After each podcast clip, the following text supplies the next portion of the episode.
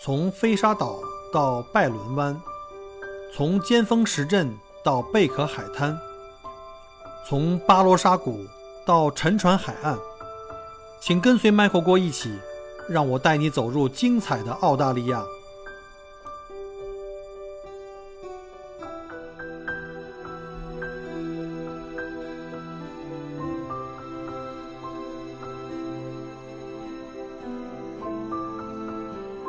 各位听友，大家好，欢迎再次收听麦克郭聊澳洲。呃，今天呢是墨尔本时间二零二一年的二月一号啊，这一个月都过去了，时间过得飞快，马上就要到春节了，应该还有还有大概一周吧，一周多十天的样子啊，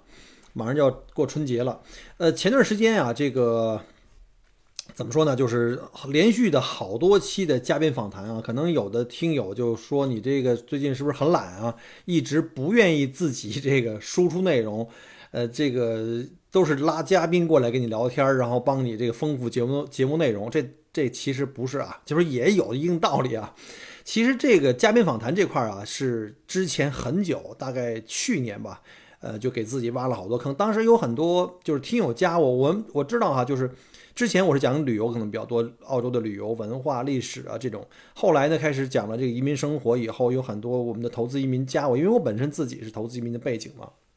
结果呢，在这个过去的一年，又我们因为加了很多群啊，尤其是有一个那个呃澳大利亚留学跟技术移民的这个交流群成立了以来，增长特别快。在去年是有一个井喷，我们现在这个群已经四百多人，马上就封顶了，可能要开二群啊。那当时就有很多我们这个新加我的年轻的这些小伙伴们啊，主要是想来澳洲留学或者是技术移民的，当时就跟我说：“哎，Michael，你讲讲这个除了墨尔本以外的一些一些州或城市吧，像什么悉尼啊，对不对？像什么这个阿德雷德呀、布里斯班啊、塔岛啊，甚至是珀斯啊。”然后这些人就想了解那些地方的生活和。各方面的情况吧，包括像那边的这个学校啊，或者留学移民。但说实话呢，我本身投资移民过来，我对这个真的不懂。不光不光是这个技术移民的政策，还要对这个上学的这个选专业各方面吧。尤其是后来有很多是学生的家长加我问很多这个问题，我特别理解这个学生家长，就是想把孩子的这个所有东西都了解清楚啊，帮孩子去做这些这些计划呀、功课呀。但是很遗憾，这方面是我的一个空白，所以呢，当时我就想着能不能找一些这些呃，在技术移民方面的一些呃有经验的人吧，就相当于这个已经。通过技术移民来到澳洲，或者正在走的这个路上，他们有很多的这个功课都做得非常非常的细致哈，他们可以分享一些自己的呃干货。所以我在那段时间就开始一直在观察周围的我们包括技术移民群里面的一些之前大家知道什么 Jason 啊，什么什么 James 啊这些，其实很多人我都跟他们打过招呼，想跟他们去了解一下这方面的知识，愿意比如问问他们愿不愿意在节目里帮我们分享一下他们自己的这个移民的经验，或者是来读书的一些收获。嗯，说实话呢，就有不是所有的人都像我这么这么爱说，这么爱聊天啊。有的可能比较害羞，对吧？毕竟他也没没见过我，也不太熟。然后或者说他们有的人还是很低调的。嗯，大部分一些就是 common sense 吧，就是大家有很多人还是觉得自己可能还在这个申请的路上，可能还没有达成一个所谓的目标。比如说我登录了，或者收到这个大学的邀请了，或者我开始读了，或者我毕业了，找到工作拿到 PR 了，可能还没有觉得好像没达到一个一个。所谓的一个一个结果吧，一个或者一个这个成果，所以很多人表示就是说，嗯，希望在他自己修成正果之后再跟大家来分享。反正总之呢，都是这种事情都是看缘分的。你看，像上述这几个嘉宾，大概五六个吧，基本上都是属于一拍即合啊。就是首先大家都比较开放，愿意聊。呃，当然了，有很多也是，嗯，已经在澳洲成功移民，而且都在这本地找了自己的。工作啊，愿意分享自己成功的经验给大家的哈，呃，这些人都比较从容啊，比较乐于分享啊，这种这种精神吧，啊，其实我觉得，呃，不一定说你上我节目分享是你一定你的人生多么的精彩，什么起伏跌宕、峰回路转，其实很多在平呃常人啊眼里看出来这些就是觉得平平淡淡的人生，其实也有一些精彩的小火花。啊，反正还是那句话，就我更加崇尚一句话，就是每个人的经历都不同，而且呢，都是非常精彩的故事，都像一本一本不同的一个人生读物哈，都非常值得回味。所以呢，我再次在节目里呢也算正式的发出邀请哈，就不管你是投资移民啊、技术移民，哪怕你都没有考虑或甚甚至没有准备来移民啊，呃。如果你听了我的节目啊，也听了这个上述这些嘉宾的这些分享，你也呢觉得有共鸣啊，有进入了这个角色了哈，有这种共情的这种心，你也希望能够分享自己在人生路上的这些点点滴滴呀，包括经历啊或收获啊，哪怕是对自己过去人生的一点感悟，甚至是走过的弯路。其实我觉得有的时候吧，大家伙可能都觉得愿意跟别人讲我成功的经历，但是通常这成功经历也不可复制，对吧？你如果愿意把自己踩过的坑，走过的弯路，勇敢的分享给大家的话，其实我觉得可能对更多的人的帮助更加的大啊！因为这成功我都讲过了哈，很多人人跟人不一样，你不可复制。但是踩过的这些坑，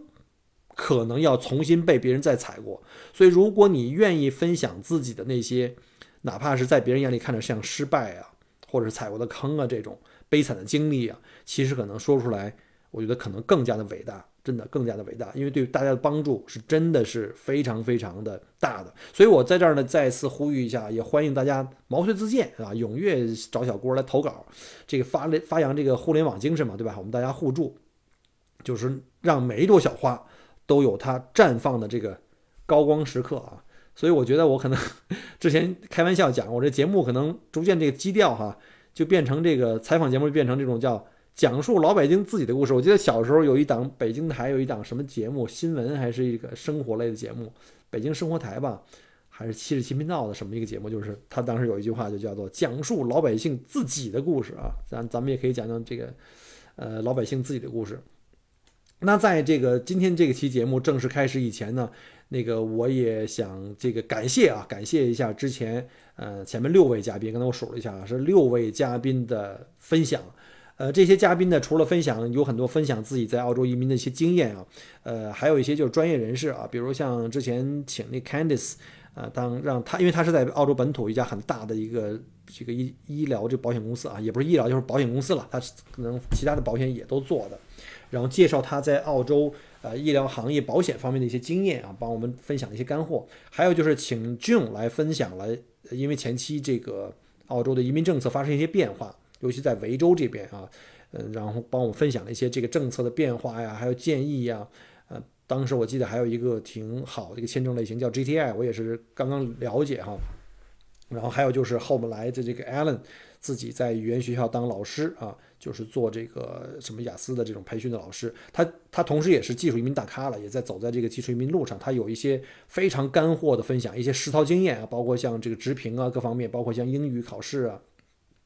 然后再有就是前段时间就是最近的几期里面那个美女哈 Melody 啊，也是对我的人生和对我自己对教育这件事情的这个感受呢，又有了一次提高啊。她对教育的这个深刻的分析跟体验，呃，包括像最近几期像 James 啊，就 James 这个陈老师和再早一期一个这个这个 Jason，就是我们那个特别励志的那个 Jason 啊，那个呃讲的都特别特别好。在此呢利用这机会感谢一下上述各位嘉宾。然后呢，再跟大家汇报一下，就是，呃，大家可能知道，就是尤其在我现在这二十个群啊，已经对，没错哈，已经有二十个群了。除了这个中国各地听友群，还有在澳洲的各地的我们的这个已友群，以及这个专业的分享，比如像投资移民群啊、技术移民群之外呢，我们还有一个就是刚刚开通的一个叫做 Michael 郭带您薅羊毛群啊，呃，这只在为了这个在失业期间啊。Michael 也在尝试一种新的一种生存手段啊，这个大家都很理解。我也是在尝试，在摸索过程中啊，自己没有经验，没有真正没这个专业带过货啊。我也是在跟各位这个大咖们学习啊，不断的在在搜集各种的一些就物美价优的好物吧，能能够推荐给大家。所谓薅羊毛呢，我的定义就是一定这东西性价比要超高啊，这东西一定要好，产品质量和功能性各方面一定要好。另外一方面的话，一定要有这个好的价价格比，就是这价格要优惠。比如像之前那个羊毛被啊，开团了几天就售没了，很多人就来的时候发现的时候已经晚了，就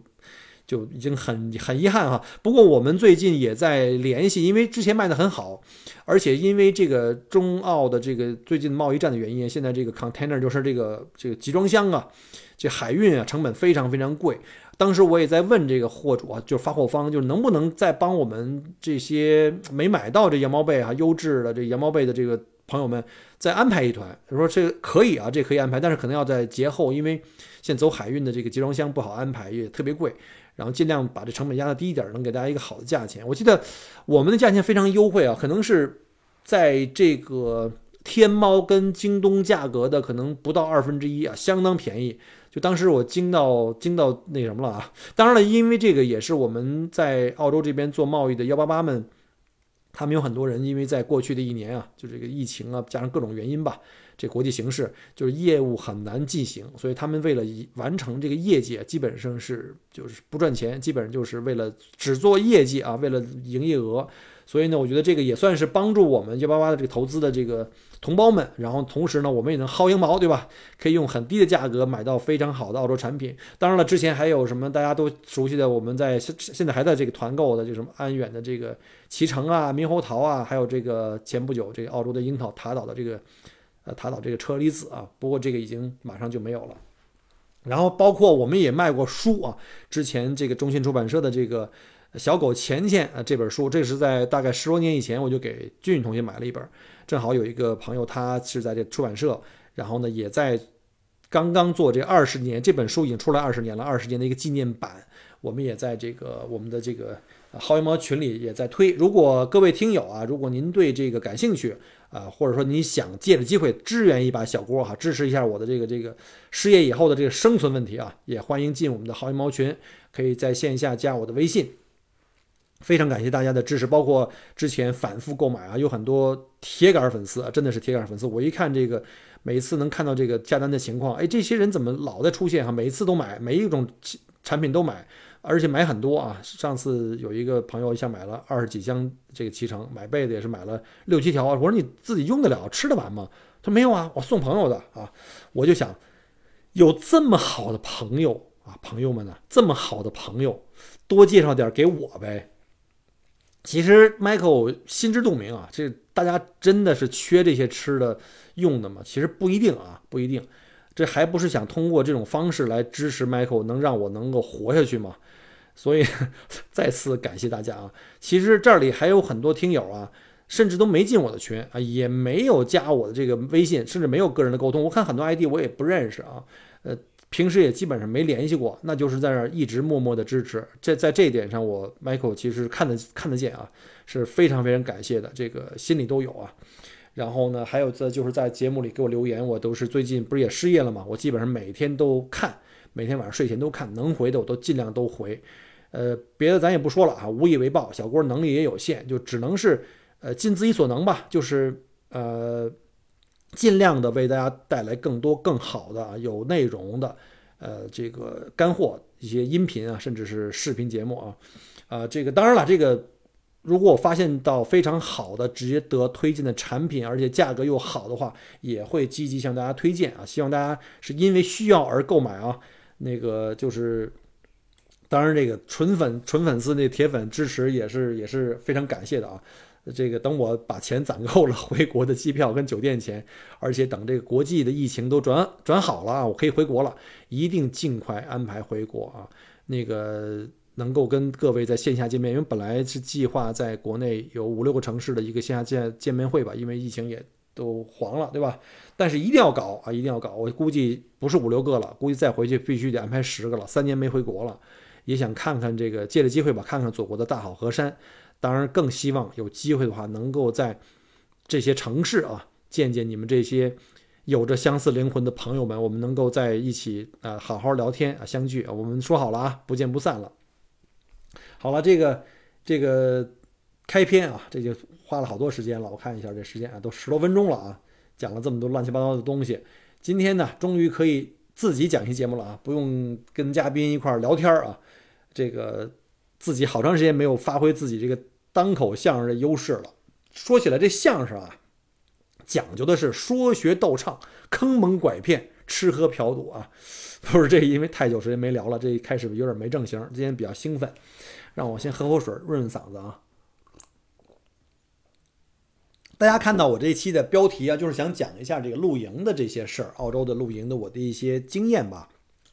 大家可能有很多人，呃，尤其加我微信的，可能知道我的前段时间出去呃露营，然后呢，因为疫情好转吧，然后呢，澳洲各州都开始逐渐解封。呃，虽然说最近可能各州又开始有了新病例，像这个这个西澳的珀斯啊，可能又开始要重新进入一轮这个封州。因为是现在可能反应比较快啊，大概有五六个这个输入病例就很快就会有一些反应，这是好事儿。呃，其实维州这段时间非常非常好啊，我们基本上都是外来输入病例了，本地的这个社区传染再也没有了，所以我们也可以比较放心的出去玩儿，而且一年都没玩儿了，都出门都想疯了哈。呃，当然我们也考虑到这个安全问题啊，减少这个跟外界的这个接触吧。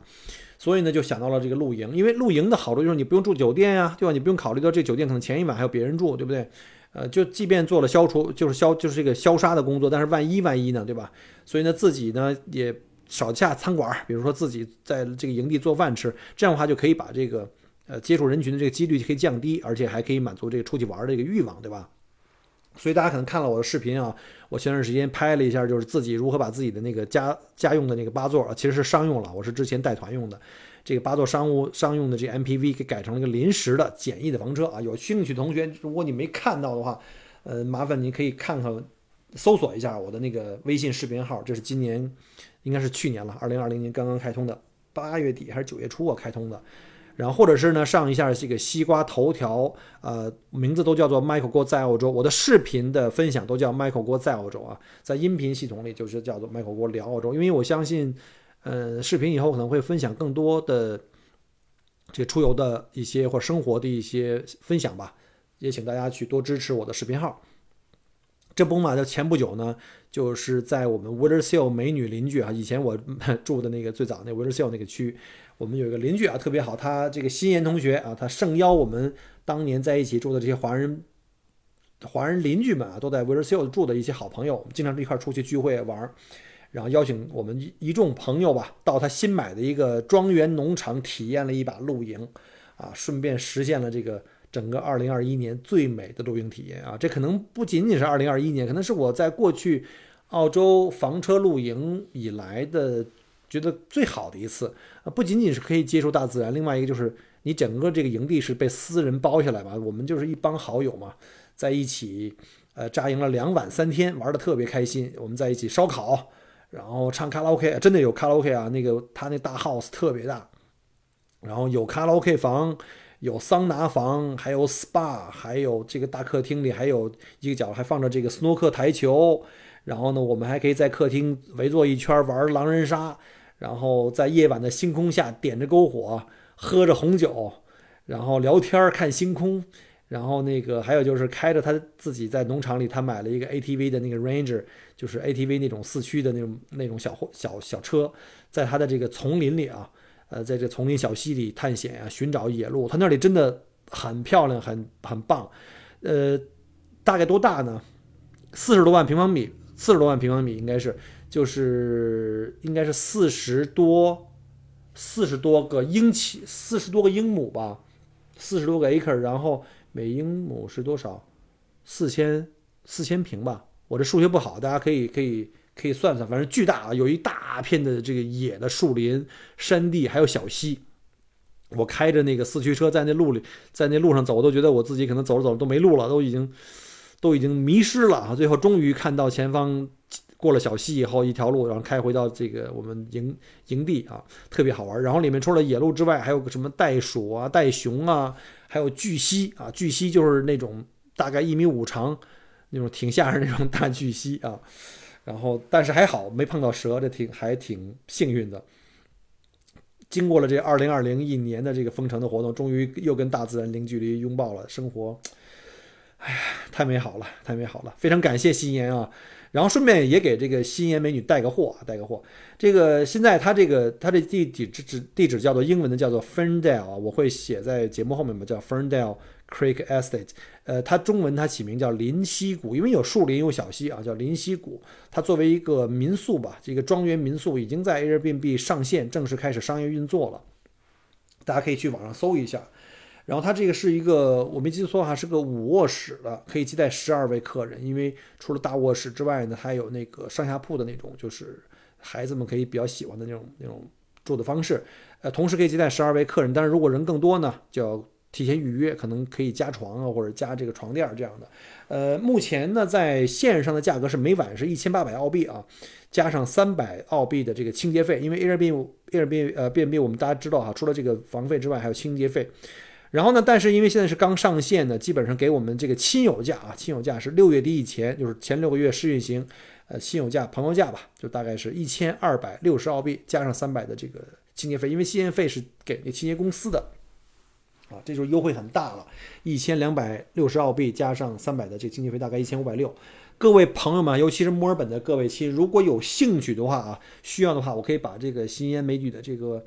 呃微信发给您，你们可以。自行去联系啊，一定要抓紧啊！六月份以前有这个优惠，六个月以后可能要重新 review 这个价格啊。要说起这个露营啊，其实我个人觉得来澳洲那简直就是应了一句话，叫做“耗子掉进米缸里”。因为澳洲你知道地广人稀，美景实在太多了哈。呃，反正我在这过去十年没闲着，基本上把澳洲各州全跑遍了，这个大大小小景点去了，反正数不过来。呃，几乎每个城市、小镇啊、景点啊，还都有露营地，就是你可以开房车也好，自己或者自己开私家车去住小木屋，甚至说我想体验一下帐篷，都可以去住。澳洲的营地太多了，多如牛毛，我都没统计过大概多少个啊。哪天有兴趣，我可以上网搜一搜。就比如说我常去大洋路吧，整个这大洋路沿路。这一百多公里路上啊，就好多大概三四个、四五小镇，就我知道的营地就不下五六个，就沿着海岸线的，还不算农场和往内陆去的啊。呃，这些营地里除了这些商业营地，就是我们知道那些连锁品牌，像什么 Big Four 这种比较大的哈，像什么 Holiday Parks 啊这些。哦，对了，Big Four 好像因为去年一年基本没怎么开营吧，因为这个疫情封城，他搞了个促销，我不知道现在还有没有，好像是。二十五刀一年做一年的这个会员，等于是半价了，非常爽。我建议大家，如果是澳洲的朋友们，可以去上网去搜索啊。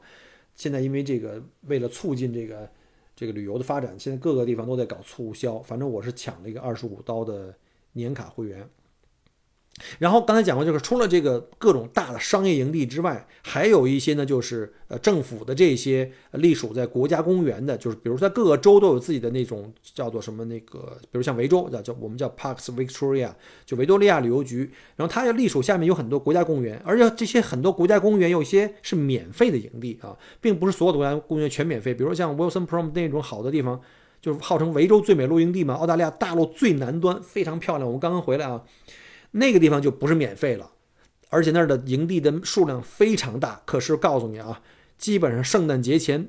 三四个月全部都订满，不管是有 power，就是我们叫 power site，或者是没 power site，一定要提前订，一定要 plan ahead，对吧？这个就说过很多遍了。当然，除了这个收费的之外，也有一些是免费的。呃，当然，这种免费的地方可能就是设施比较简单，或者是有点儿、有点儿这个、有点艰苦啊。比如有地方是连上下水和和电都没有的，比如像在大洋路沿路沿途，我们以前就组织过朋友们去过一个，那地方就是比较艰苦，就是没有上下水，也没有电，就完全是野着玩儿。呃，最多呢就是有一个旱厕，大家可能对旱厕还有点概念吧，就是我们小时候在。周围农村啊，经常有那种旱厕，当然这边的旱厕条件还相对好一些，封闭的条件也都比较好。然后营地的这个基本管理啊，这种营地的地块的分割呀，包括像烧烤区的这种规划呀，都还不错，都还可以。只不过就是说，你如果初次来，可能不太适应。比如你有的人说，那我晚上都没地方洗洗澡，然后对旱厕特别头疼的这种，可能不太适合。但是这种。营地啊，这种免费营地一般都是属于地处比较偏远的地方，那个地方可能就是人迹罕至，而且风景非常漂亮。甚至呢，有很多这种的特别棒的营地啊，都没有那些正规的铺装路，可能就是随便的一条土路和石子路，可能有的地方对车辆有一定要求，甚至呢有些地方甚至要求是你最好是开那个带中差锁的纯四驱啊。这个男同学们可能都都知道哈，呃，女同学们就问问老公就好了。呃，这个不是指那些 SUV 啊，有很多 SUV 虽然也有这个这个中间差速器，但是没有锁呀，或者是你这种电子锁可能真的不行啊，就是有很多路还是挺挑车的，所以就不要冒险了。反正还是应了那句话哈，无限风光在险峰，有很多这种特别美的地儿，你要想拍一种特别棒的那种风光，它还真的不一定是商业营地，甚至是收复营地啊，就是可能特别荒的地儿。其实对于普通澳洲人来讲啊，这个营地啊，这种露营生活呀，就像其他户外运动一样，其实它有的时候已经不能单纯的算成一种兴趣和爱好啊。像我们就在中国，我们说，哎，我喜欢干这些，是个爱好；而在澳洲啊，坦白讲，这个露营这种生活呀，已经是一种比较主流的生活方式啊，我们俗称叫 lifestyle，就好像，呃，这个。广州人啊，这个至于广州人这种是要吃早茶这种文化，或者是我们北京人这早晨这种豆浆油条的文化啊，甚至是喝个豆汁儿，对吧？我们不是经常有一句话吗？这个验证这个人是不是老北京啊？把他摁在地上，灌一碗豆汁儿啊，起来的骂街那肯定不是啊，那起来还想再要再要第二碗，那才是老北京啊。如果按这个概念来分，俺都不算老北京啊，这又扯远了。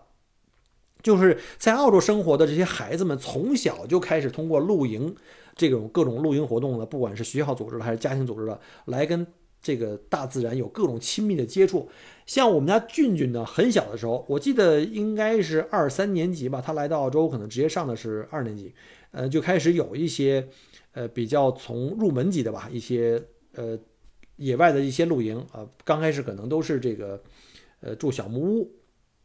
然后逐渐随着这个年龄增加呀，学校就会组织一些更远的。呃，或者时间更长的，比如住两晚三晚，比如像在他们在五六年级的时候，可能跑到外地去，呃，从住小木屋变成住那种帐篷啊，甚至还要教孩子们在野外如何生存、如何取水、如何过滤这些水，然后呢，如何识别各种动物、植物哪些可以吃，哪些有毒，对吧？尤其是这些有毒的蜘蛛啊，或者是毒蛇呀，或者是如何在野外去生火做饭。其实这些呢是作为一种非常基本的生存技能啊，来教给孩子们，让他们从小就学会了解大自然，并且并且对大自然呢有一个非常呃建立逐渐建立一个非常客观和理性的认知，进而呢逐渐呢让孩子们产生对大自然的尊重和对大自然的这种和谐共处啊保护的这种意识。啊，这是非常好的，而且我们来到澳洲会发现，在澳大利亚呢，在各个地方呢都遍布着各种的户外用品店啊，这个不胜枚举了，各种品牌，像什么 Anaconda 呀，什么 Race Outdoor 呀，好多好多，什么 MacPack 这种这种特别特别多。出来澳洲的人可能还会发现有这么个印象啊，对澳洲的人就是你们澳洲人穿着的有点太随便了。穿着太随便了，很少有人在街上看到你有人穿正装、穿西装革履的这种，不像我们北上广啊，比如说原来对吧？Michael 年轻的时候在北京上班那会儿，那 CBD 呢精英云集，对不对？然后各路帅哥美女每每天一对吧？一到上班时间这高峰期的时候，各路帅哥美女西装革履啊，笔挺的，那哪像澳洲啊，对吧？你们这马路上除了那些卖房的 agent 啊，或者在 CBD 等极少的地方能看到那些在办公室上班的那帮所谓的上班族吧。基本上，你看澳洲的人都开着，都穿的都特随便，啊，我说，哎，我说的不是人很随便啊，就是人穿的穿着比较随意啊，或者说，呃，比较休闲舒适啊。在澳洲，我刚记得我第一年刚来的时候，我还专门把原来在北京上班的那些西装啊，就好一点衬衣啊，还挑了几件就带到澳洲来。结果来澳洲一发发现是利用率极低的，除了这孩子开学典礼啊、毕业典礼穿过那么一两次，基本上就没机会再上身了。我都没试试，现在还能不能穿啊？应该还可以。最近减肥成功了，这个腰围下来了。所以在澳洲呢，平时生活主要都是什么 T 恤啊，不管有领的没领的哈，Polo shirt 的或者是然后牛仔裤。然后呢，甚至有很多人在街上会发现啊，澳洲人常年在街上最常见的就是短裤加人字拖，哪怕是冬天，你上面穿个羽绒服，戴个线帽子，底下都有可能是个人字拖加短裤。你觉得多奇怪？这个，因为我们这儿一天四季变化特别快啊，早上特别冷。那中午太阳一出来又开始热了，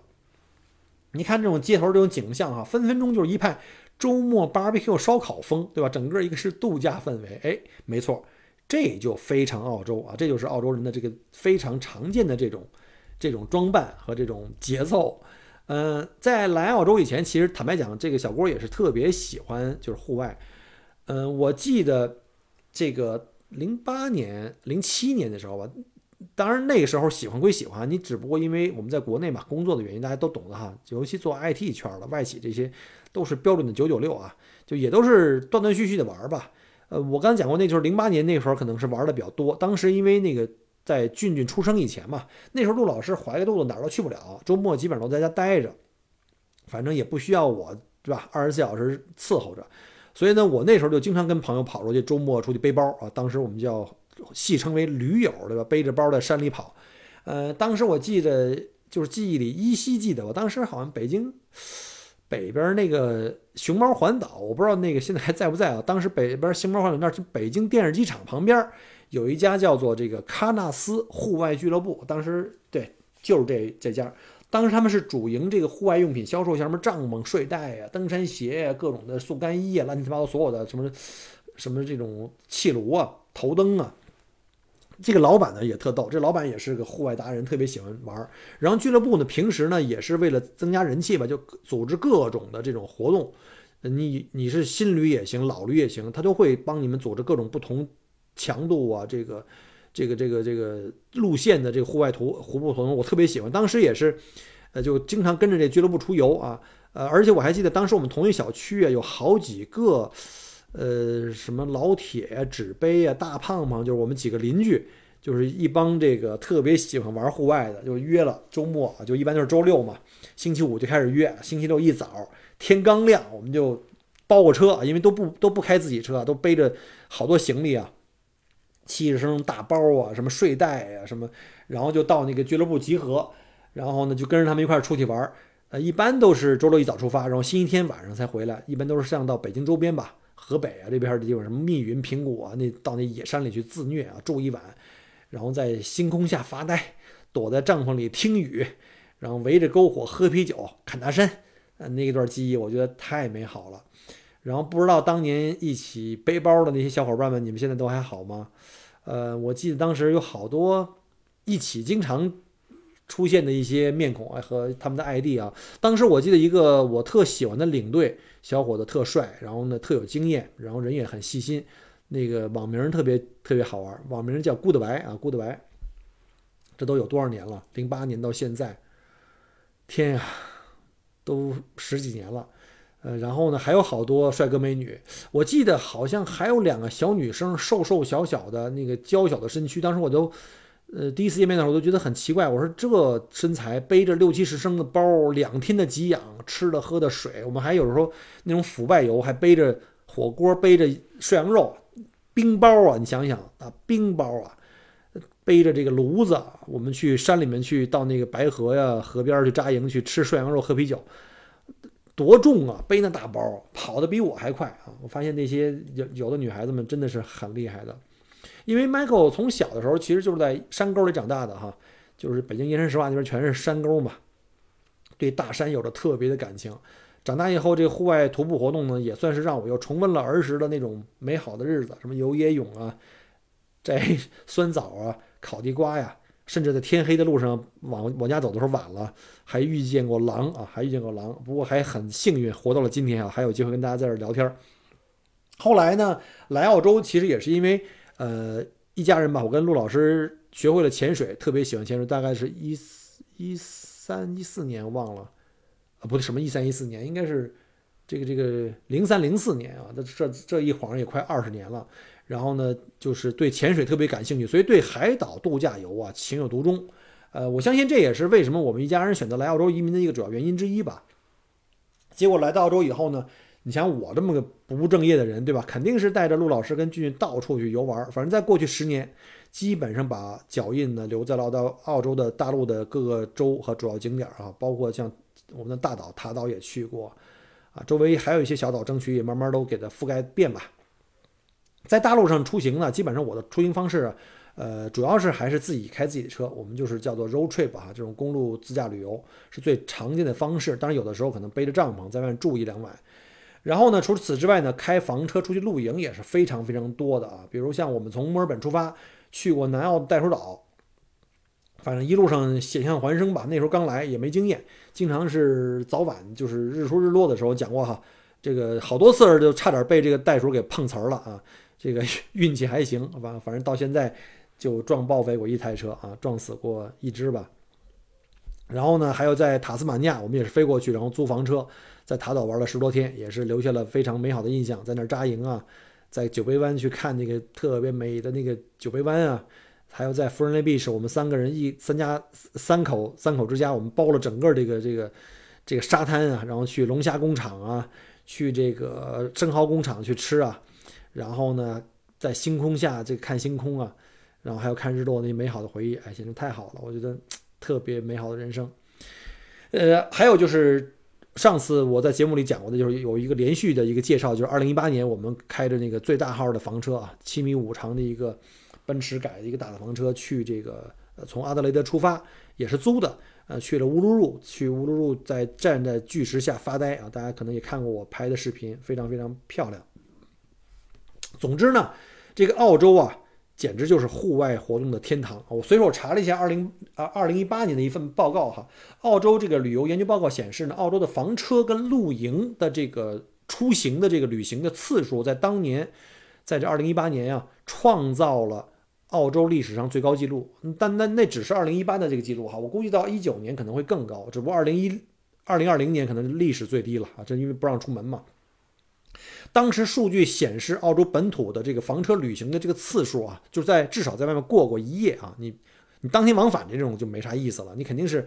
露营，肯定要是在在外面住的，比如你房车也好，还是小木屋也好，还是帐篷也好，肯定要至少过一夜的这种旅行的数量。达到了一千一百八十四万次啊，一千一百八十四万次，比二零一七年增长了百分之三点五，这个增长的率还是比较高的。啊，这个 room night 就说这个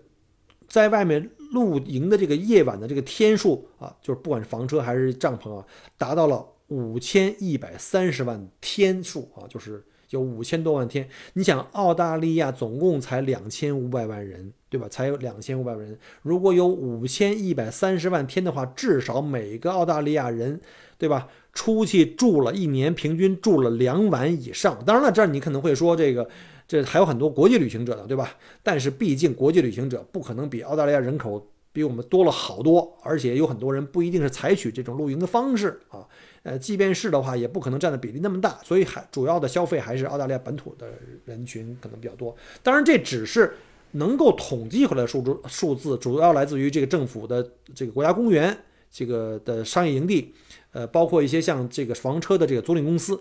但是我们知道啊，没这没法包括那些自由扎营的那种自由方式，比如像。小郭这种前两天出去，我们自己改装房车出去玩。我当时也是改装完了，一时兴起，当天气好，我说那就出去玩，我们就去莫林顿海边去停在一个海边停车场去看日落，然后直接睡在车里，同时还可以看星空。这种数据他们是统计不到的，包括一些年年轻人，对吧？自己家里有四驱越野车，房子上面就是车上面装了一个这种这种上面装了一个这个简易的这种睡袋，不是睡袋啊，这种这种车顶帐，然后里面再睡车里睡。他们不会去找那些商业营地去的，他们就直接开到野地去去玩了。没法统计，这个量是非常非常大的，所以我相信这个数字其实非常非常的这个保守啊，非常保守。他们有很多人一半时间都不去商业营地，也不去这个预约，甚至是免费啊，即便是免费这个国家这个公园的这个这个呃营地，他们也都不去。而在这个旅行的这种旅行方式中，这种营地旅行方式中啊，其实最主流的年龄层在哪儿呢？是在三十岁到五十四岁这个年龄层。也就是说，我们看得出来是以家庭出游为主，这就是澳洲家庭的一种主要的一个度假的方式。尤其在旅游旺季啊，比如像圣诞、新年这种夏天啊，因为天热嘛，出来玩的人特别多，而且假期还很长。另外就是学校假期，我们知道澳大利亚的学校有四个假期啊。那夏季最长，我们的夏季就是指我们的圣诞节和新年啊。很多北北半球的同胞们可能不太熟悉啊，或者不太理解说怎么是夏季圣诞节呢？没错啊，我们因为季节相反的，对不对？你们的冬天是我们的夏天，而这个夏天呢是我们最长的的这个学校假期，大概四到六周，每个学校可能不太一样。那除了这个夏季之外，我们还有春秋，呃，这个这个春秋和这个冬季啊，另外三个这个学校假期，那些三个假期平均是每个假期是两周假。啊，所以呢，就是我的经验就是，凡是在这个公共假期跟学校假期的时候呢，无论酒店、机票，还有房车租赁啊，包括这个营地都会涨价，大家懂的吧？就是利用你们这段时间出游，我们才涨价呢，才割你们这些韭菜呢。所以小郭出游啊，基本上都是避开这高峰。那有的客官会说了啊，那你这不就让孩子请假了？没错，我们家孩子从来没上过满勤，一般都是等这个学校假期结束了，要开学了，我们请两周假出去玩，或者是这个这个在这个正式放假以前的一两周，我们就先出去玩了。当然，要是有考试的话还是不行的。澳洲很多考试都是在平时就考完了，并不一定是在这个期末呀、期中的所谓最后两三天啊。他说这个这个大家都要了解一下。所以呢。作为屌丝的我，只能挑那个不太贵的时候出去。你就在澳洲啊，特别过分的还有一个什么呢？你会发现好多，我们油价是波动的嘛，周期性波动。你会经常发现这波动有规律，它经常是在公众假期或者学校假期之前马上就涨价，都在涨的这个时候。你说奇怪不奇怪？我觉得这里都是阴谋啊！你说这他们也太黑了，所以我不得不改变策略，躲开他们这个这个割韭菜这个镰刀，对吧？其实，在澳洲不是说只有三十岁以上到六十岁的期间的人才喜欢露营，其实年轻人也喜欢露营啊。这报告显示，二十岁到二十九岁这个年龄层户外的这个呃露营的这个数字明显上升，同比增长了百分之十一啊，比平均的这个三点五要高很多。达到了多少呢？达到了再说我们讲过，在外面过一夜才算的这个这个出行哈，达到了两百一十万次旅行啊。年轻人在这个二十岁到三十岁之间的，也就是说这个。一般都是单身的朋友们啊，或者是这个情侣们出去玩。我觉得这个数字相当保守啊，相当保守。为什么呢？因为我看到这些年轻人出游是非常随性的，他们甚至经常就是，哎，今天我心情好了，直接开车出去到海边找一个停车场、风景区，临时在车里睡，或者在这个车顶上睡，随时扎营。他们这种数据是没法统计出来的。你看，就我举个例子啊，就是我。在所在的这个墨尔本呢，我们就在一个墨尔本的一个户外露营的分享群，一个分享互动群里面啊。然后这个群都是以年轻的人这个人群为主啊，像我这种上岁数人混迹其中，我基基本上都在潜水状态。我就在跟大家后面偷偷学，他们经常去哪儿玩啊？有什么露营点分享啊？然后有什么好的户外产品分享啊？尤其是我们的群主啊，这群主野马也是我的朋友，特别爱玩。这小伙子很年轻啊，不到三十岁，二十几岁，我就不透露了。刚过完生日，哎，野马，你要听我节目的话，我也顺便祝你生日快乐啊！这小伙子特能玩，从玩机车、玩赛车，然后那个就是玩摩托车啊，然后喜欢收集古董车，什么这个 Defender，就是那个路虎的卫士啊，什么那野马的时候可能五几年的版本的，就是 Mustang 那个，还是好像敞篷的吧，忘了，还是硬顶的。出去露营就不说了，到处去玩，他的特点就是。基本不去正规商业营地，我看他发朋友圈都是一言不合就出去露营，就睡在车上，要么就是什么公园，要不就是什么海边停车场。前两天又去南澳去，都是人迹罕至、没人的地儿了啊。然后在沙滩上就睡了，然后呢住在车顶帐里，然后呢要是饿了，早上起来饿了，哎，穿上这个水母服下海抓个龙虾呀、鲍鱼来出来，还回来果腹，然后就地就烧了。您瞧瞧人家啊。这澳洲人啊，这生活实在太难了，没有的吃，我们只能吃龙虾、吃鲍鱼过腹。我这有点这个 新的凡尔赛体啊，所以我就特别羡慕这种啊，就像人家那种才真正是跟大自然融为一体了。我们这还没事找个什么豪华五星级的商业营地，这这这个有点太 low 了哈。说到露营啊，其实可能很多朋友，尤其我们在墨尔本这边有很多朋友，虽然来了澳洲这么长时间。但是还真没怎么出去玩过，像我们这个 w i l l e r s a l e 群，很很多我们这些呃群友还聊天说，小郭你们出去玩这个行不行啊？你住帐篷这个这个是会不会特别吵啊，或者是不卫生啊？比如夏天会不会太热啊？冬天会不会太冷？然后睡垫舒不舒服？睡袋会不会不如家里的床暖和？好多人有这种顾虑，越上岁数越是这种顾虑。还有就是那种，比如像女性可能会关心我能不能洗澡啊？对吧？前两天跟我们一块出去玩的那个玉兰姐就问：这能不能洗澡啊？这不能洗澡，我根本不能去啊！有没有小小动物啊？什么苍蝇、蚊子呀？是不是有袋鼠会骚扰我呀？是不是能够做饭呀？其实说白了，凡事都会有第一次。我建议大家呢，你如果以前没玩过，也不要就给自己设置各种的这个这个焦虑啊，让自己这个知难而退。可以循序渐进。我先喝口水啊。我建议你也没玩过呀。可以先从这个比较就服务设施配套比较好的商业营地先入手，而且刚开始不要住帐篷，也不要住房车，可以先从这个小 cabin，就是小木屋开始体验。其实不少商业营地的小木屋啊，其实它的标间的标准呢，跟普通的酒店的标间很接近的。它是独立的这个卧室啊，甚至还有小的餐厅，就是就是外面有个小厅可以起居，对吧？可以做饭，有厨房，有独立的卫生间。这个是跟酒店是很接近的，其实体验并不是很差，虽然没有那么豪华，但是这个干净程度跟舒适程度绝对不比这个酒店房间差。这种呢就比较适合，比如你初次出来玩啊，或者是你带着老人呢，怕休息不好，甚至带一些比较小的、年龄比较小的小 baby，比如说还在呃坐童车的呀，对吧？五岁以内的，我觉得可能要考虑考虑这种方式比较，或者说你是新手，对吧？你可能。对这个野营还没有这个概念，你可以先用这种方式，不会那个不会那个落差很大。另外呢，我建议呢可以选择离家不是特别远的营地，万一你说我后悔了，我觉得不行，我这甚至我都不能忍受了，开车回家了，对吧？然后你体验几次以后呢，觉得哎还可以，而且这种感觉挺新鲜的啊，挺好玩的。那你就可以尝试一下，比如说去更远一点的地方啊，去更远一点的商业营地啊，然后甚至我可以试一试更加这个原始一点的小木屋。有那种小木屋是没有独立卫生间，甚至没有厨房的，你可能要去用公共的卫生间、公共的冲凉室和公共的厨房去跟别人大家去去一起做饭啊。就是就是你还是各做各的，只不过是轮流使用那些公共设施啊。其实很多老外喜欢这种方式，并不是因为他哎呀我这样省钱了，我为了省钱，其实不是的，是他可以通过这种方式结交更多不同的人，可以去跟别人聊天，这是一种社交的方式。然后呢，你可以慢慢的可以哎觉得露营我已经逐渐开始上道了啊，我可以有这个好感了。你甚至是可以尝试，比如从小木屋改成呃去那种就是青年旅社。当然也是住房子了，青年旅社也是住房子啊。比如像我去大洋路，经常去住青年旅社，因为你自己住很闷，没人聊天。你说像我这么爱说话，对吧？客人回酒店崩睡觉了，我一个人多惨，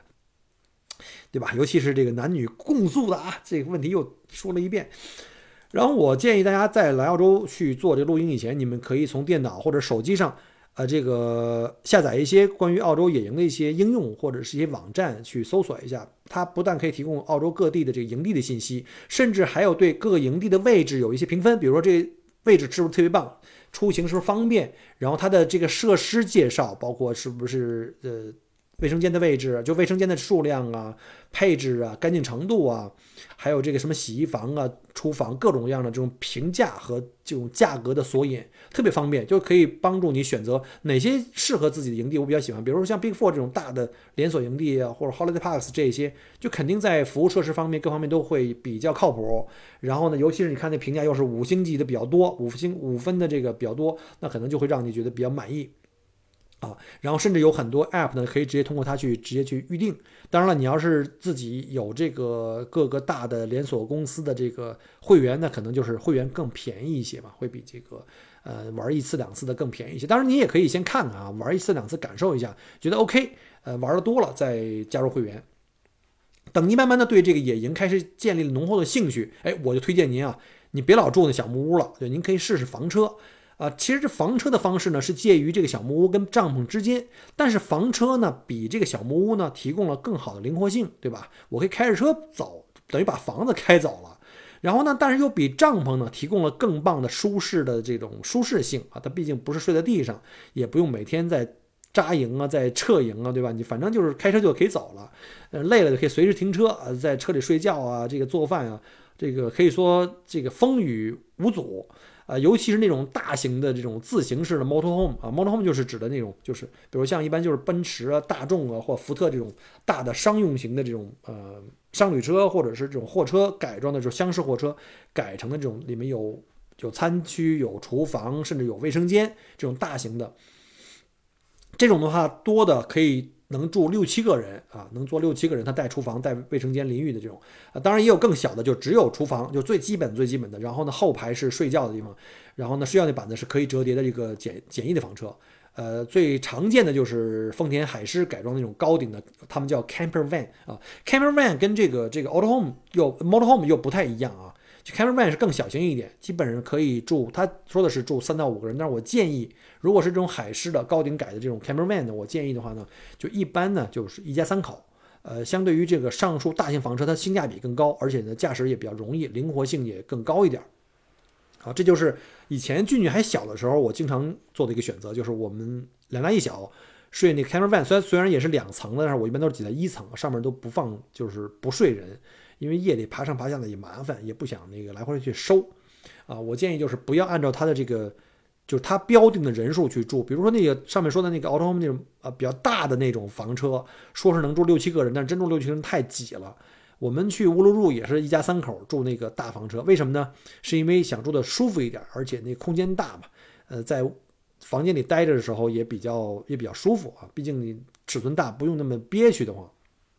啊，当您对这种。旅行方式习以为常了以后，像我们现在这种状况，你也可以愿意的话，可以试一下住帐篷。其实我们在最开始玩房车的同时，我们也经常用帐篷出游。比如说，我们就开我自己的那个七座的那个四驱的那个 Kluger，那个一个大型的 SUV。那就带着帐篷出去玩的话，随时都可以找一个营地就可以去住。你要是不愿意住的话，我们再住酒店、住什么汽车旅馆啊，或者住小木屋都可以。这样的话灵活性也比较也比较好。但是住帐篷有几个地方要要注意一点哈。第一啊，就是帐篷的这个尺寸选择上，呃，一般啊，这个帐篷的尺寸呢，它的标称啊都是非常就是极限化的。比如说，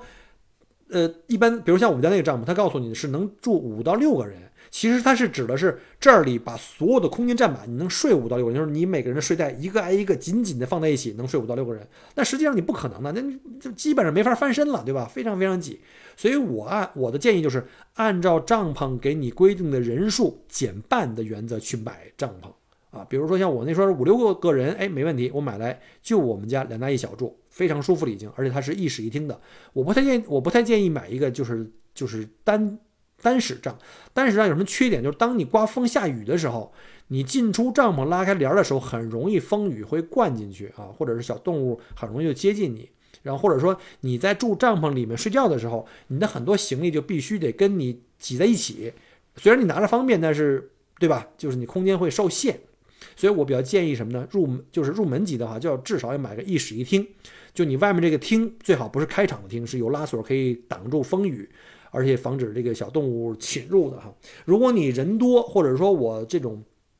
呃，单次旅行的这种，就是天数较多，比如我这次出去玩要住在外面住五天以上啊，那我建议你买个更大的，比如两室一厅。比如我们家人多啊，五口人出去，或者是我好几个朋友，几个四五个朋友一块出去玩，那我建议你买个两室一厅，一个就可以把两边的人分开住，不会那么挤；另外一个中间有活动区，大家可以。比如说做饭啊，或者是一块做一些打牌啊，或者是如果外面风雨太大的话，我可以躲在帐篷里，不至于一直在那个特别矮的那个睡觉那个区域吧。中间那个厅的高度一般都是能够满足你站直的，我觉得至少要买到一米七五的高度的啊。但是这种大型的帐篷呢，大家一定要注意哈，对帐篷的材质和它的耐用性要有要求，比如像抗风能力、防水性、这个帐杆的这个柔韧性和强度，以及这个固定的绳索呀，还有地锚。呃，举例像我们去 Watson Prom 玩的话，原来我们去过几次去那儿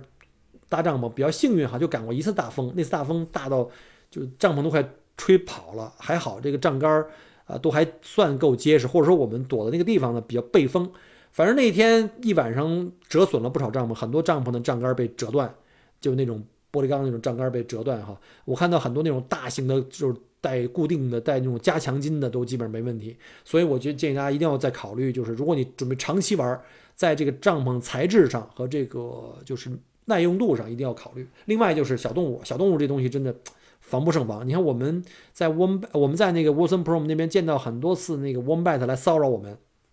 啊，呃，所以在这儿要提醒一下，如果你帐篷住帐篷的话，我一个非常重要的建议就是一定要在入睡以前，天黑以前。把所有在帐篷里面或者在营地范围内吃完的食物，甚至带食物味道的这些包装物啊，包括纸箱，一定要把它收起来放车里。比如说你把食物放在冰箱里啊，然后呢把这些冰箱就放在你的车里，一定不能够放到帐篷的什么这个一室一厅的厅里，或者是放到营地区。你就算锁上都没用。在 Wilson Pro 那些 Wombat 已经学会了怎么去开我们那种简易的冰箱的，他们学会了已经非常非常聪明。而且你们知道那 Wombat 有多厉害吗？我跟你讲。它不但晚上会过来偷你的吃的，它可能会撕开它那爪子非常尖利，撕开你帐篷进到帐篷里去。你睡着睡袋，突然发现有个臭味儿进来，一个很重的一个像像一个那个像我们家比熊那么大的一个我们把它爬到你身上来找吃的，多恐怖啊！它那爪子简直特别特别厉害啊！我举个例子，他他撕破撕破你的帐篷，呃，干扰你睡觉，就干扰你睡觉都不是大事儿啊。你像前两天我们去那个，就上面讲过那个西颜美女的那个林溪谷去露营，他当时他那邻居叫 Tony 哈，同时也同时同时也帮在帮那个新呃新颜在打理这农场，他就给我看，他说你看我是做了一他做了一个特别棒的，就像我们在国内那种捕鼠的笼子，但是笼子很结实啊，很结实，拿铁条做的。然后呢，他做了一个捕鼠的笼子，很大个儿的，就是为了捕这个 wombat，因为 wombat 老去拱他的花田。结果呢，抓了一个很大的一个公的 wombat，可能夜里他就放了一些食物在那个笼子里面，结果那 wombat 钻进去就出不来了。结果第二天早上他去看那笼子已经被撕烂了，侧面全是铁条啊，就是我拿这个手都不可能给拉开啊，都不可能给拉开，就特别硬那种铁条，就是我们一般农场做 fence 的那种那那种带网眼的铁条，竟然被那 wombat 撕开。你想那 wombat 多肥啊，钻出来走了，人家逃逸了。基本上可以向你证明说，没有啥能够阻止哥。所以大家一定要注意啊。那露营这东西啊，其实重在是一种体验啊，就是身体跟灵魂的互相的一种妥协啊。但请你相信我，当你习惯了以后，当你适应了以后，露营的那种美好，哎呀，简直是非常值得体验，一定要去试一下。我觉得你如果来澳洲，就是在澳洲，尤其在墨尔本生活的这些朋友们，如果你曾经有过上述那种各种顾虑哈。但是你没有尝试过，人生多少还是有点缺憾的。就像我刚才说那个于兰姐啊，人家来了以后玩过一次，觉得哎很好，虽然住的没有家里舒服啊，这个这个做饭也不如家里方便，也没有家里什么又有空调啊，又有什么这那的，但是感觉还是不一样的。点篝火玩啊，各种互动游戏啊。但有的人会说，那你最近为什么少用帐篷了？为什么把自己的家里的这个 MPV 给改了？其实。除了上述这帐篷的各种的问题，比如说风啊、雨啊、什么动物啊，其实还有一个问题就是这个住帐篷呢，其实它有好处了。首先，咱说说好处，成本低，对吧？所谓除了你初次购买这买帐篷，肯定是比买你买房车要便宜。另外一个就是你在去营地的时候，你可以选择这个没有电的、没有水的这种叫 unpowered 的，或者是这种有电有水的叫 power site，就你可以租一个。那 power site 肯定比 unpower 要贵嘛？那我要是买个帐篷，弄个。Unpower Side 的话，便宜的 Pow Unpower site 的话，在淡季可能三四十块钱就可以住一晚，你再买个帐篷，再花个一两百块钱，对吧？那那相当便宜了，比你住酒店要便宜了，啊，这个就丰俭由人了哈。但是我再说一下它的一个对我来说啊，一个缺点或者一个麻烦吧。首先呢，我们华人出去玩啊，不像老外，老外出游主要在假期，他们叫度假，叫这个叫 vacation，对吧？叫 holiday。他们度假的概念什么呢？找一个风景区一待就是两个星期。就不动了，每天就是在那儿，对吧？烧烤、喝酒、看书、晒太阳、冲浪、钓鱼，那跟我们华人的玩法不一样的。我们很难在一个地方住两星期的，我们都在地方住一晚，甚至两晚，最最多了。然后哎，再到下一个地方去，再换个地方再玩一晚两晚。所以你知道，在澳洲旺季的时候，很多特别棒的风景点，它的那个营地啊，都有起住天数，就是四晚五晚。我见过四晚五晚的，就是你至少要租四晚和五晚，他不让你租一晚两晚，这就是他们的文化。所以呢，这跟我们华人出来玩这个可能这个节奏不太一样，所以我们跟更像打卡游啊，他们可能更像是这个就是长时间这种叫度假吧，可能还是有这种区别。所以呢，像我们这种玩的话，如果你要是住帐篷就很麻烦了。比如说我可能就在某一个营地就只住一晚，对吧？那住一晚的话，那可能会碰到一些极端情况，比如说我今天在路上，我本来想今天晚上几点钟就到那个营地，但路上呢。我可能耽误了，比如说天气的原因，或者是哎呦这美景特好看，我特想多玩一会儿。结果去了以后到营地天黑了，那我就要摸黑去扎营，这你就很被动了，对吧？这个或者是你要万一下雨的时候、刮风的时候，你扎营的时候是相当痛苦的。或者是你要赶路，第二天我要一早还要去另外一个地儿，你第二天天气一早还没吃饭呢，你可能得先把营给拔了，把这营这个帐篷给收了以后放车里，那你就很耽误时间，对不对？它就不像房车这种了。比如说我，对吧？我要是晚到营地了，怕什么呢？把车一停，直接就可以睡觉了，直接可以做饭吃饭了。甚至我在路上那儿风景好，我把车停下来，先做饭吃饭，然后晚上再开到营地去接上电源、接上水，我再我再去那儿睡，对吧？所以呢，尤其在天气不好的时候，这种这个灵活性的问题和这个麻烦就非常非常的差异大了。所以说呢，帐篷我觉得比较适合背包客、学生，它比较经济实惠，然后还可以极大限度的这个跟大自然接触啊，非常适合这个。呃，年轻人，呃，单身啊，或者是情侣啊，或者是这种没有老人、没有孩子的这种、没有家庭的这种啊，呃，或者是这种不适合，至少不适合像我这种越来越懒的懒驴吧。而像我这种年龄和玩法，我觉得更适合就是房车，对吧？然后呢，休闲的这种，或者是住小木屋。如果你要是那个对这个房车都觉得很麻烦，因为房车也有房车的问题。比如说你要是真住那种大型房车，它车难开啊，路窄的时候不好掉头，然后呢，停车场也不好进，尤其像地下停车场根本不可能进。有些地面停车场、购物中心地面停车场它有限高，你车也进不去，这也有麻烦。比如像卫生间，你要用过之后呢，排水的问题。比如我是说的是不是冲凉啊？是你用过那个就是一号、二号以后，你的那个。那个排污的排污盒，你要去到营地里去放掉啊！你我我相信大部分没玩过房车的人，只要干过一次这个事儿，你的这个美好的感觉一定大打折扣。所以我即便租了那个大型房车，有卫生间我都不用，在里面洗澡又挤又小，水也小，对吧？根本不如营地里那个公共洗澡间里那个水哗哗的，对吧？那儿的厕所又舒服，对吧？又大，然后反正总而言之吧，反正就是因人而异。反正我在澳洲生活这十年，我觉得。我看到我周围邻居吧，每次出门遛狗，看到不管是 w i r s a l 还是现在 Rovill，我发现我周围邻居家里有船的、有房车的，这个比例是相当高的。我估计至少三分之一的人家里有房车，房车也分为自行式的跟拖挂式的啊。就是自行式就是那种自己开着就能走的，就像我们一般在租赁公司租的。呃，拖挂式的基本上都是只有澳洲的 f l license 才可以开，海外游客是不可以的。就是那种后面后面拖着的，我们叫 caravan。就是可能有小有大的，有折叠式的，有有那个顶盖是那种可以摇起来的，但是还有更大的两个轴甚至三个轴那种特大的，这种我就不太建议了。除非是什么呢？骨灰级的这种露营为度假这个生活的主要方式的这种人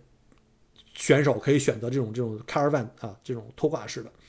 反正这种有房车的特别多，但是我们家没有，一个没办法对吧？这个。太贫穷啊！第二个就是，我觉得买房车对我来说利用率太低，而且太占地方。平时你一年中你就那么用一两周，你平时都那儿放着，又占着我一个很大的一块这个这个 driveway，我觉得不值得啊！而且它的活动半径其实受限的。怎么叫受限呢？比如我要去西澳，我要去 Xmos，你想一下，我要跨整个澳大利亚大陆啊，就想相当于我从东北开到三亚去，那开着房车不得慢死了呀？对吧？除非我这退休了，我可以有时间，我用半年时间环一下澳，我买一个是可以的。那我现在不是这种状态，我一般都是出行都是两到三周最多了。那我很可能选择什么呢？飞机飞过去，然后当地租一个房车或者租一个 SUV 去玩。所以你自己的这个自己家里真正拥有房车，你可能在本州玩的会比较多，最多跨个州去南澳或去新州。但你让我真一下开到北领地，哇塞，我都不敢想，这太可怕了，那得开多少天啊？所以说呢，这个东西呢要看。根据每个人不同的需要和每个人不同在不同时间段，你的这个心态不一样啊，没准真的我哪天我退休了，我就买一台，我就环澳去，这真的说不准啊。总而言之啊，上面啰啰嗦嗦讲了这么大堆啊，就是我个人对澳洲露营生活的一些认识吧，希望对大家有帮助。然后呢，也希望大家能通过我节目对上述几种不同的露营方式呢有个基本了解啊。呃，不存在哪种比哪种更好，只能是说。对于不同的年龄层和不同的人群啊，您根据自己的需要和喜好去选择，对吧？你的人生不同阶段的你的目标也不一样，想法也不同，只有适合你的才是最好的，不是吗？好了，这个讲了一小时啊，自己这好长时间没讲单口了，一下一小时这么辛苦，你说你听完了以后这么多干货，你转身就走，不给个赞啊，不给我节目一个五星评价啊，不给我留个言，你说你对得起我吗？对吧？麻烦各位啊，给我点赞、留言和转发三件套。然后呢，也再次给自己做一个广告哈。如果你想除了听我节目之外，如果想通过我的眼睛去看到更多澳大利亚的美好的风景或者我们的生活方式，也欢迎您啊，在这个微信视频号里搜索 Michael 国在澳洲，然后呢看一下我分享给大家的各方面的这个生活的实录，以及我们出去旅行的一些美好的一些片段。呃，也欢迎各位在我的视频号里点赞留言，好吧？我们下期再见。感谢您关注和支持我的节目。除了音频节目，也欢迎您同时订阅“麦克郭聊澳洲”同名新浪微博和今日头条，以及同名微信公众号，里面有很多旅行、移民相关的资讯和攻略。如果您正在规划澳洲旅行、留学或移民，欢迎您加入我的听友群和移民交流群，有更多精彩在等着您。Michael 郭约您相聚在澳洲，我们不见不散。